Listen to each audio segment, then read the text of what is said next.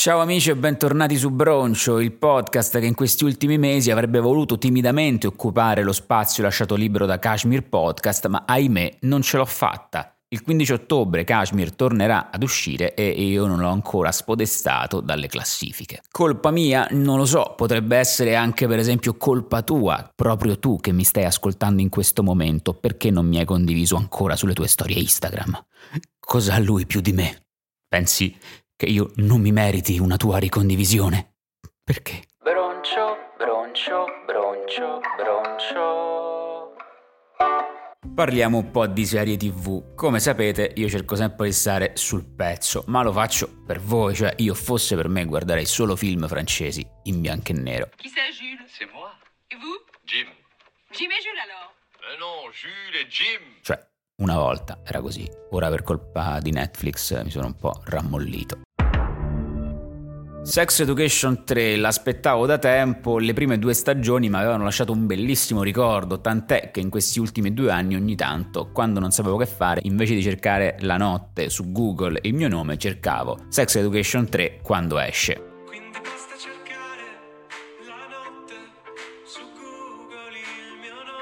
Applauso speciale per quei siti esperti in search engine optimization che quando tu digiti Sex Education 3 quando esce ti compaiono immediatamente fra i miei risultati questi articoli scritti ieri come se stessero in fondo prevedendo la tua, la tua domanda e, e l'avessero anticipata e avessero già indagato al posto tuo. Tu clicchi e trovi in realtà un articolo che è semplicemente un abile rimescolamento di quando esce la terza stagione della serie che la seconda stagione ha visto gli attori fare e non ti dice assolutamente niente. Vi dicevo che ho un bellissimo ricordo delle prime due stagioni di Sex Education, ricordo forse anche in parte dovuto al modo particolare in cui ho visto questa serie. Non mi ricordo perché, se ero consapevole o per un errore di Netflix, comunque ho iniziato a guardarla dalla seconda stagione. Finita la seconda stagione mi sono visto la prima e alla fine della prima, siccome mi era piaciuta tanto, ho deciso di riguardarmi anche la seconda in ordine. Quindi a conti fatti è l'unica serie che ho visto due volte, cioè una volta e mezzo. Ci tengo a dire che a conti fatti è un'espressione che utilizzerei soltanto su un podcast, mai nella vita reale. C'è da dire che la protagonista somiglia vagamente a una mia storica storia d'amore adolescenziale, quindi chissà, magari la guardavo anche un po' per nostalgia. Sono piccoli problemi di cuore nati da un'amicizia che profuma d'amore. No, questa storia d'amore non era con Margot Robbie. Vabbè, si somigliano un, un po' tutte. Tra l'altro, delusione, era uscito un fotomontaggio di Margot Robbie con Maeve con scritto Ah, è arrivata la sorella maggiore, lasciando intuire che nella terza stagione ci sarebbe stato questo nuovo personaggio, quindi hype, che poi è de che, nel senso a me che me frega se, se c'è sta Margot Robbie nella serie, non lo so, però vedete, a volte l'hype gioca a brutti scherzi, comunque era solo un fotomontaggio. Ho guardato tutta la terza stagione sperando che arrivasse questa sorella, questo Deus ex machina che avrebbe cambiato le carte in tavola, non è mai arrivato. Non so se ve ne ho mai parlato, ma mi rendo conto che a volte percepisco delle somiglianze fra persone che non ne hanno, cioè secondo me le hanno, però quando ve lo dico a qualcuno nessuno mi dice ah sì, hai ragione. Per esempio, secondo me Squid Game, il protagonista, somiglia a Luca Ravenna. Sono entrato nel negozio cinese, ho fatto un passo dentro al negozio, ho sentito la sim! Insomma, morale della favola, aspettavo questa terza stagione da un sacco di tempo, appena uscita me la sono vista. Che dire, amici? Beh, di sicuro mi dispiace, ma è un pochino peggio delle prime due. E tra l'altro anche un parere piuttosto condiviso online, io comunque mi informo sempre, cioè non mi baso solo sulle mie idee perché non sono sicuro che siano giuste, ho controllato su Wikipedia e, e anche lì dicono che è uscita un po' peggio. Esempi di robe che non mi hanno convinto, il tipo sulla sedia a rotelle che alla fine della seconda stagione sembrava un super villain difficilissimo da sconfiggere. Nella terza stagione, appena torna Otis, si fa tranquillamente da parte. La nuova preside, super cattiva, terribile, però mm, insomma, pure quella non, non convince come personaggio. Ma soprattutto quello che non mi è piaciuto è che sostanzialmente succedono cose, poi negli ultimi due episodi, in modo estremamente rapido, tutto torna magicamente a posto, si chiudono tutte le storyline, salvo che poi negli ultimi 5 minuti infilano un paio di colpi di scena così da giustificare un'eventuale quarta stagione. Ma allora io dico, ma prenditela più comoda, sviluppa meglio quello che succede nella terza stagione e poi tanto c'era la quarta, c'era la quinta. Che senso ha chiudere tutto come se fosse finito il tempo e tanto poi ci sarà un'altra stagione? Ci stanno tracciando, stacca, stacca, stacca! Altra critica che leggevo da qualche parte è che sì, i personaggi sono nuovi, le tematiche nuove, però poi effettivamente le dinamiche narrative sono sempre le solite da serie Netflix. Con questo voglio dire che non dovreste guardarla? No, vabbè, a parte che sicuramente l'avete già vista perché è uscita un mese fa. Comunque, qualora non l'aveste vista, vorrei semplicemente che arrivaste con delle aspettative basse perché le stagioni precedenti sono migliori. Magari la quarta sarà bellissima e arriverà anche la sorella maggiore Margot Robbie, colpo di scena. Ma veniamo alla serie calda del momento, l'ultimo fenomeno social, Squid Game, il gioco del calamaro.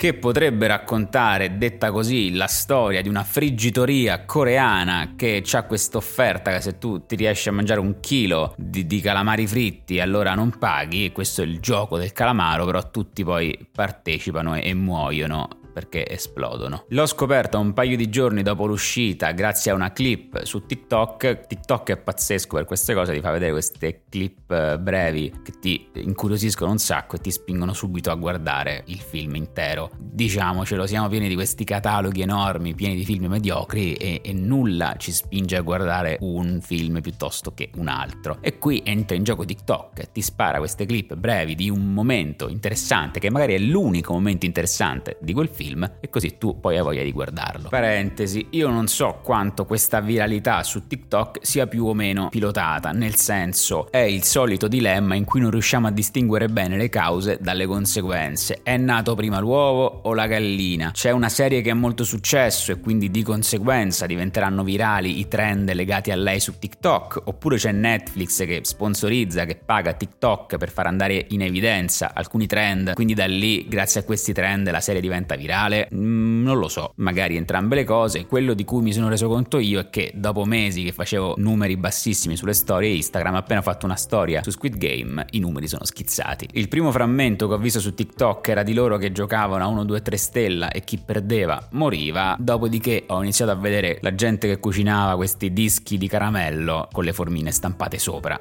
Siete come me e non capite cosa sta succedendo su TikTok e perché tutti stanno leccando queste caramelle, proviamo a capirci qualcosa insieme. Mi raccomando, se lo fate anche voi, non mettete troppo bicarbonato perché rischiano di esplodere. Mi piacerebbe farle anche a me, ma soltanto per capire se sono buone da mangiare oppure semplicemente ti spaccano i denti. Va bene, vedo questa scena di 1, 2, 3 stella, cerco un nome fra i commenti, il nome risulta collegato a una serie Netflix, apro Netflix e questa serie è fra le prime posizioni. Sento puzza di fenomeno virale e accorro tipo avvoltoio a caccia di hype. Perché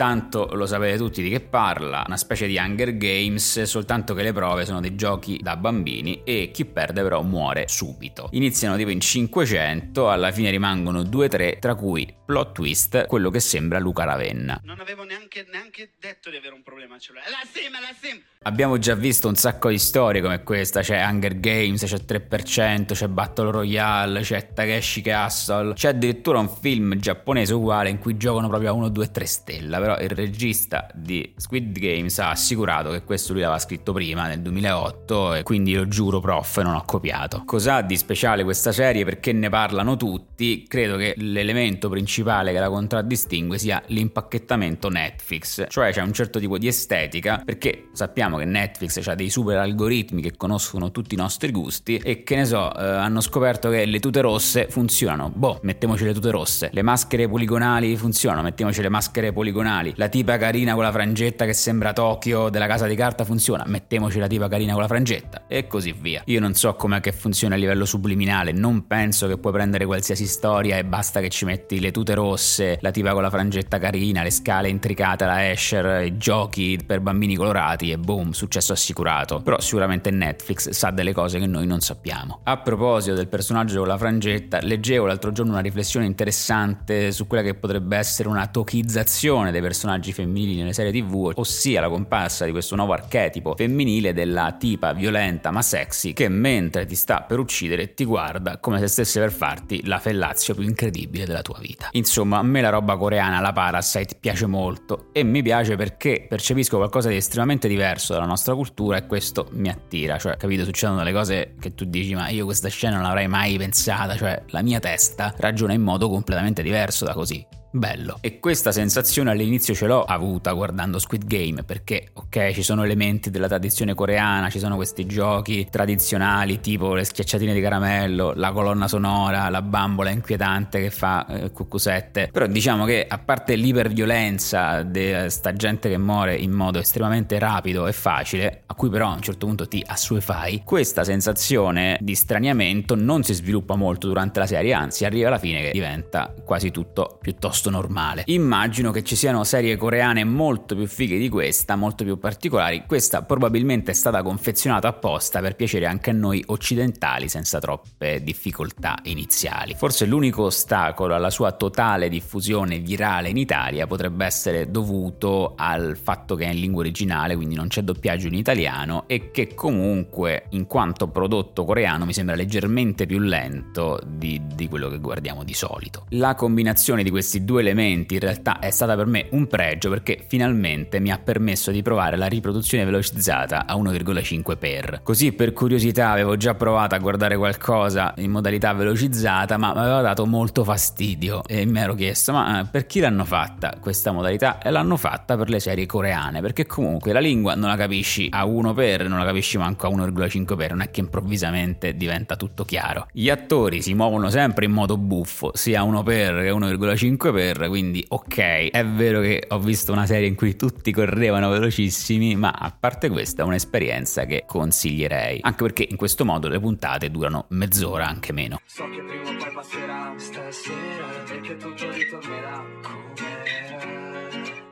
sarebbe bello.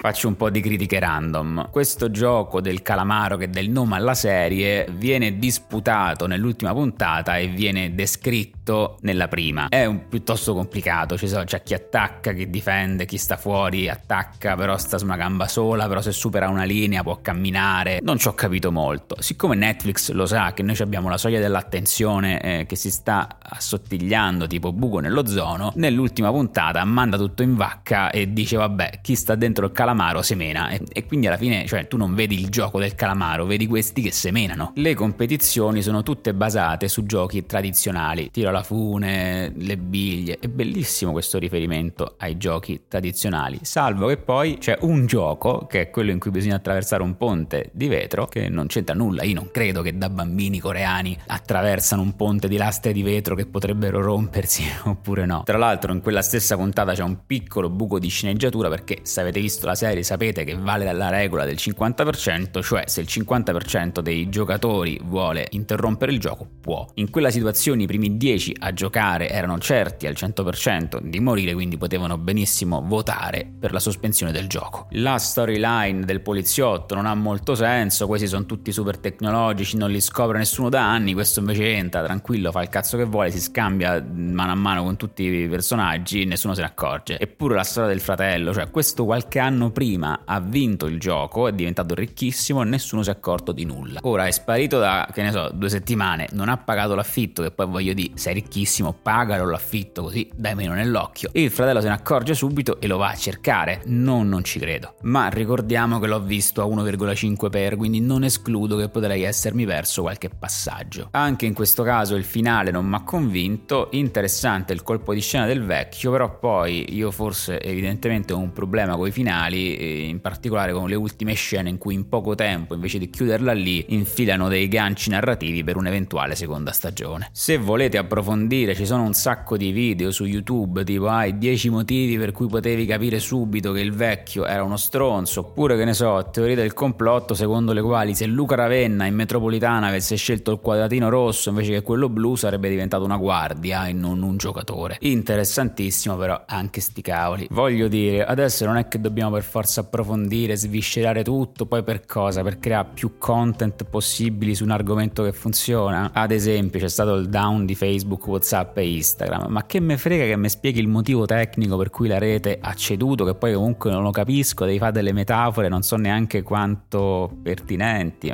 soltanto perché così fai un video più lungo, ma vabbè, questo era un mio pensiero. Questa puntata poteva finire qui e invece tada è uscita una nuova serie di cui non sentivamo l'esigenza all'improvviso. Si chiama Luna Park, è una serie italiana, c'è dietro la stessa gang di Baby ma una diversa ambientazione. Siamo negli anni 60 a Roma e c'è un circo, praticamente un mix fra la dolce vita, i gemelli del destino e Moira Orfei.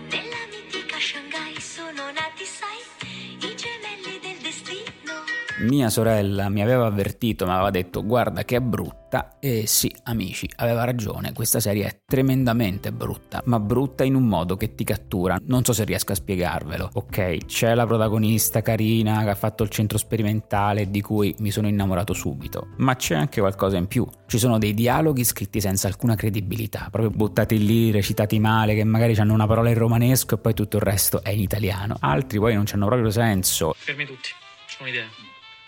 Facciamoli scopare, così, de botto, senza senso. e tutta la storia non sta molto in piedi, questi stanno a Roma, vengono da posti diversi, ma in qualche modo poi sono tutti intrecciati, si conoscono. Allora a questo punto, perché non ambientarla a Frosinone?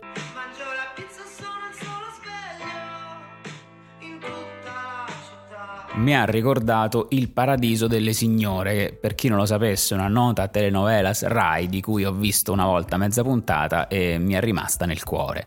Se si tratta di sua figlia, saprà affrontare la situazione di petto, ne sono sicura. Sono a casa. Scusate il ritardo, ma finalmente oggi al lavoro c'è stata una buona notizia. I conti del paradiso sono tornati a posto. Abbiamo scongiurato ogni difficoltà. Ora io non credo che sia colpa degli attori che sono scarsi, perché mi sembra che abbiano tutti studiato, fatto accademie, eccetera. Secondo me recitano male apposta. Netflix dice, va bene, spendiamo mille mila euro in canzoni fighissime, però poi giriamo in una settimana, così gli attori sono costretti per forza di cose a buttare via tutte le battute. Leggono il copione una volta sola, buona la prima e via. Azione!